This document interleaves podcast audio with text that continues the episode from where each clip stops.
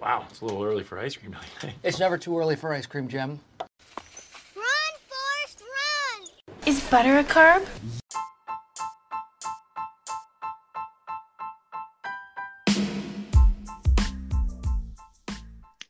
Welcome back to the Eat Healthy, Live Healthy podcast. I'm Jillian O'Neill, the founder of Eat Train Love New York City. I am so grateful to share the mic with my lovely friend and co host, Emma. I'm Emma, the founder of Back to Basic Nutrition. As registered dietitians and personal trainers, we will provide you with science based, sustainable wellness tips to suit any lifestyle. Whether you've been on your wellness journey for some time now or just getting started, we're excited to have you join us as you take control of your health, feel inspired to eat one more veggie a day, or simply just grab a snack and listen to a few health nuts talk. We hope you feel inspired to eat healthy so you can live healthy. Hey, everybody. Well, Jillian and I know this time of year, the hot weather and summer and running around brings up many questions about hydration and water, how much to drink, what to drink, how to make water more interesting. So we thought we would a little overview and just a taste of water and hydration. So, your body is actually comprised of about 60% water. In your body, it helps with digestion, absorption of nutrients, your circulation of your blood. It helps create saliva, transport nutrients, and maintain body temperature. And it's not just important for having clear skin, like we see pretty often on TV, or maybe just you sweat, you need to replenish these hydration status, we can say.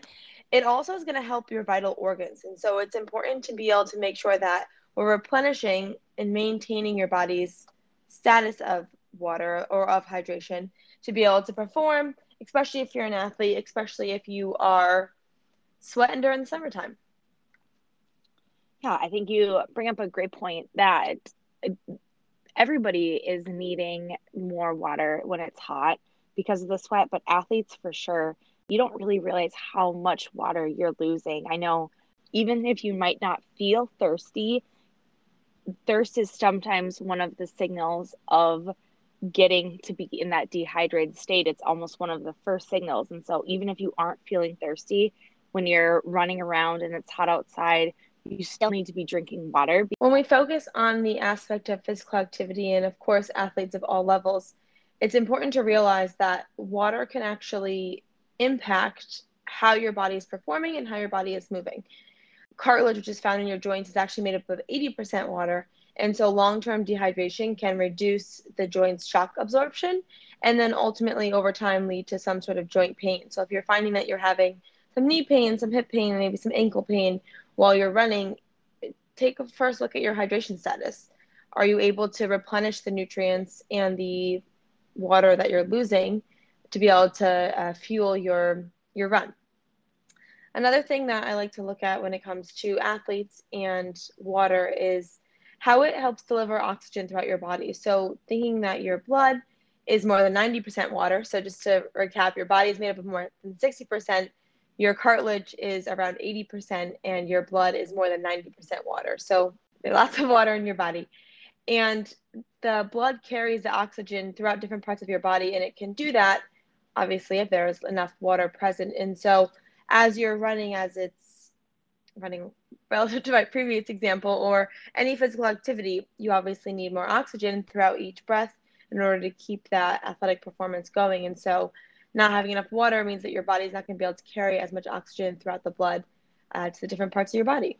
People tend to avoid drinking a lot of water if they're feeling bloated but sometimes you're feeling bloated because you need more water. Because of that, you need to transport your nutrients around your body and you're feeling bloated or swollen. It might be an indicator that you need to start drinking more water. Your digestive system definitely is impacted by your hydration status. If you're dehydrated, it can lead to digestive problems like constipation and acidic stomach. Um, it can increase heartburn and stomach ulcers. But if you're actively hydrated, appropriately hydrated, it actually can help, like Emma was saying, not bloat you. And so it's common for females, especially if it's within that cycle or that time of your month, that you may feel like an extra stomach bloat when you're approaching the bikini season. we have a if your body is in the summertime and you're thinking okay i'm going to be in a swimsuit my stomach is a little bloated i'm not going to have water i would actually encourage you to consider the idea well one that your body is beautiful the way that it is and two that maybe it's your hydration choice that's triggering the bloat. Because we know science shows us that water is going to help to debloat you right? Staying hydrated is going to help. But if you're having lots of carbonated water, that can actually increase your chance of being bloated relative to if maybe it was more of a still option. So if you are feeling bloated at any point, maybe look at more of a still water than a bubbly water. Yeah, I think that is a great clarification to make. Now, I totally get it if you're listening and you're like, regular water, that's kind of boring that's why you're drinking the bubbly water. Well, Jillian and I kind of put together some hydration tips and tricks or how to make your water more interesting. And the first one is, you know, pretty obvious. I think we've seen it a lot, a lot before is squeezing um, citrus juices like lemons, limes, grapefruit, or oranges into your water. Their juice will naturally sweeten and enhance your water. Similar concept with the fruit idea. I love to take frozen fruit at all times of the year. Uh, quick shout out to frozen fruit where usually they're peaked they're picked at their peak ripeness and flash frozen so a lot of the nutrients are locked into it um, but if you have frozen fruit and you stick it in say a bowl let it defrost in the fridge overnight it will kind of have like that little bit of a welty feel. You know how if there's like fruit at the bottom of your yogurt cup, it will kind of yeah. look like that, where it's a little wilted, um, but there's going to be a total like liquid with it, like a natural sweetness form in liquid.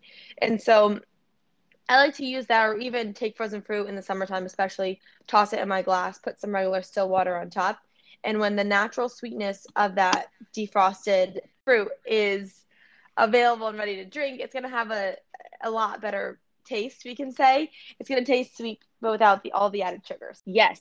That pro tip about frozen fruit and watching it basically defrost is so helpful in more places than just water. I use it in oatmeal. It does the same thing in oatmeal when you put the frozen fruit in the hot oatmeal and it makes it naturally sweet. So I've learned that from Jillian and I've taken it to my everyday life. Another pro tip I like to shout out is the size of your water bottle. I don't know if there's like hardcore research associated with this, but this is my own thought process that when you have a larger water bottle, you're more likely to drink more. I don't know if you guys have ever seen those like little water bottles that are maybe like eight ounces. They're like made for kids, like throw them in their lunch boxes, the little dinky ones.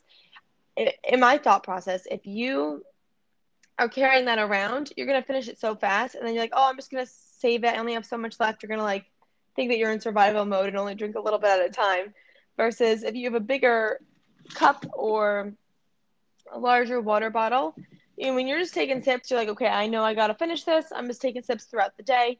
And I think that you can definitely drink a lot more that way. One of my favorite things to do is to carry around uh, my half gallon water bottle. And I know that sounds like such a gym junkie when I say this, but I really do think that it's super helpful because it helps me establish okay, I need to finish my half gallon or my water bottle, whatever my calculations are for whatever's for you and your needs.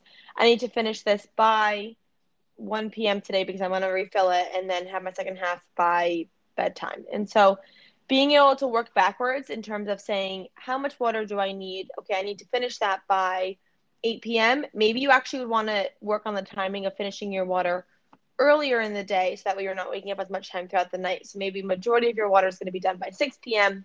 and that way you only have a little bit left over um, leading up to dinner time. Totally a personal choice, totally up to you.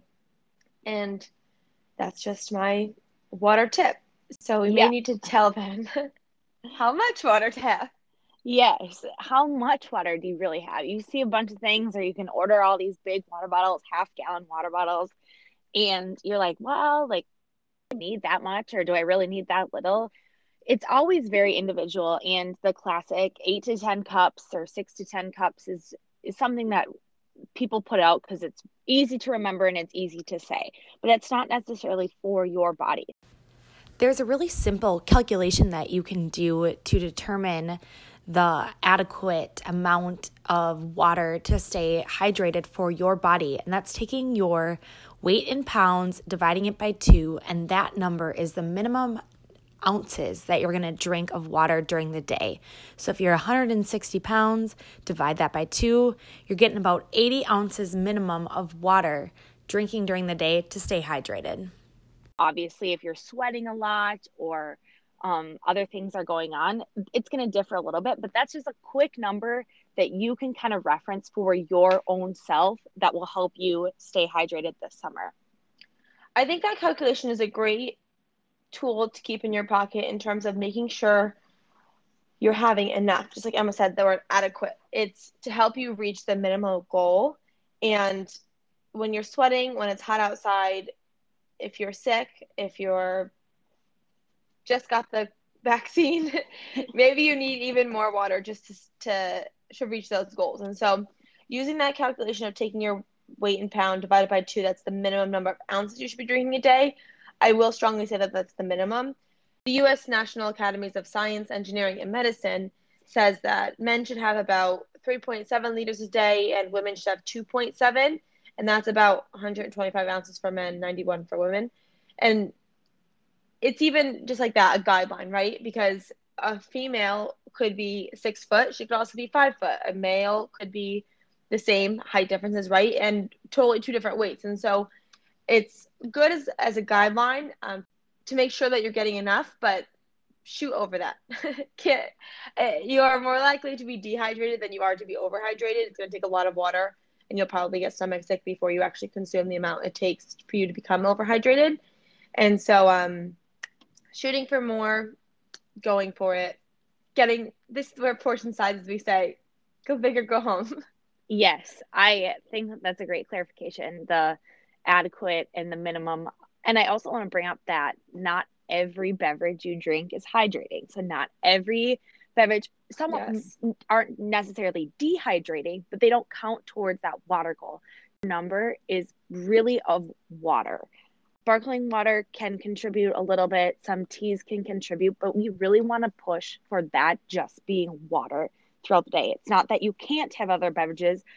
I have my coffee sitting over there already this morning, but that really doesn't count towards my water intake.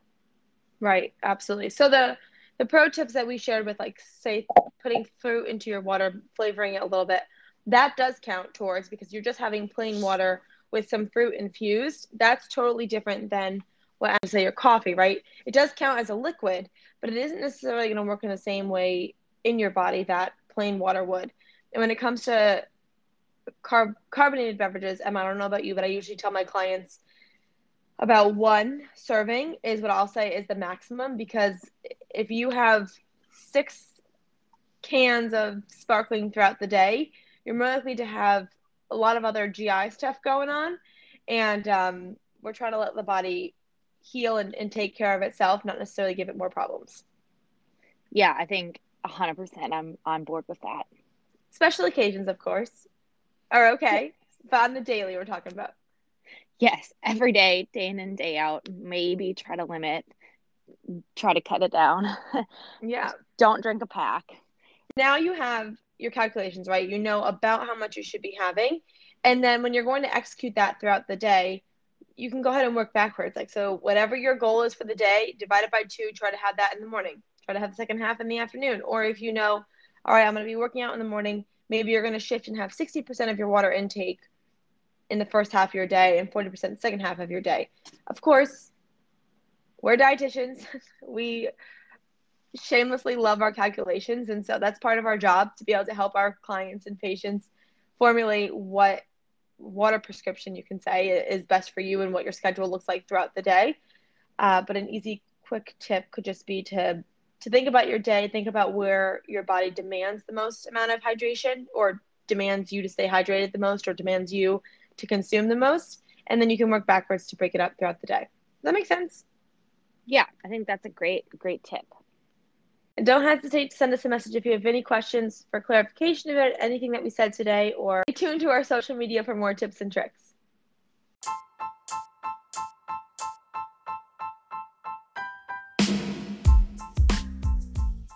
Well, That's it, team. Thanks so much for joining us today on the Eat Healthy, Live Healthy podcast. We hope you had a great snack while listening to this episode, and we can't wait until next time. Until then, you can find us on social. Our lovely friend Emma is at Back to Basic Nutrition. That two is the number two. And you can find Jillian at eat.train.love.nyc. Be sure to rate, review, and subscribe to our podcast and share this episode with your friends and family.